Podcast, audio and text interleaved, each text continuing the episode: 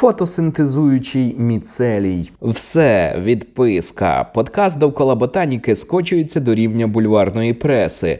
Ось прямо тут і зараз я розповім про інтимні походеньки одноклітинних водоростей та їхнє співжиття з грибами. Теж нам новина, скажуть ті слухачі, що лишились. Про лишайники всім давно відомо.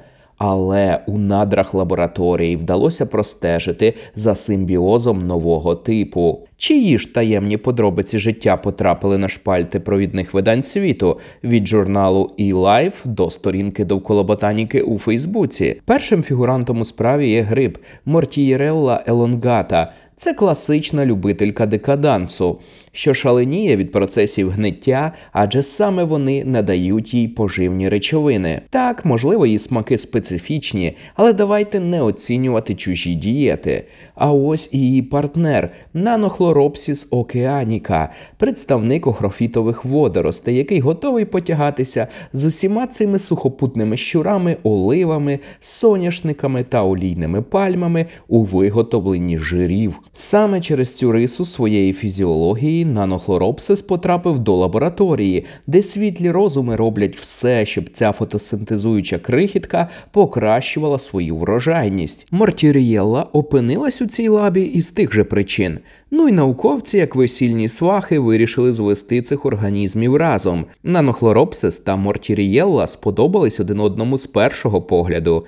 Клітини водорості обліпили кінчики ниточок гів гриба, наче в них не перша зустріч, а як мінімум третє побачення. Науковці використали метод радіоізотопних міток, і ці маячки підтвердили, що в зонах контакту відбувається обмін речовин. Нанохлоропсис віддає карбон, а натомість отримає від гриба нітроген. В обіймашках зацікавлений в основному гриб, бо лише так карбон можна доставити в свій організм. Тоді ж як нітроген, водорость могла б отримувати просто з середовища платонічно, без жодних контактів. Разом з тим, перша зустріч показала, що це початок тривалих стосунків.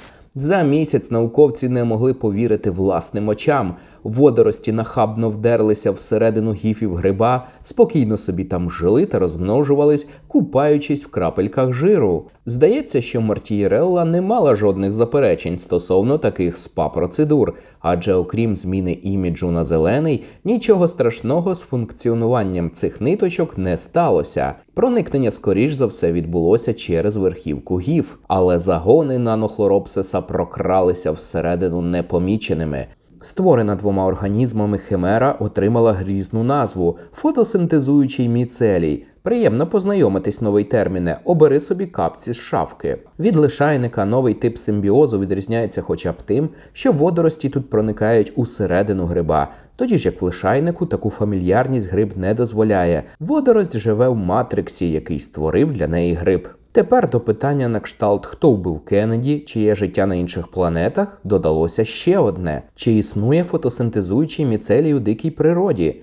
Поза межами лабораторії його ніхто не зустрічав, але і Мортірієлла Еленгата, і Нанохлоропсіс океаніка розповсюджені дуже широко на нашій планеті, тому таке партнерство цілком могло б виникнути й без втручання науковців.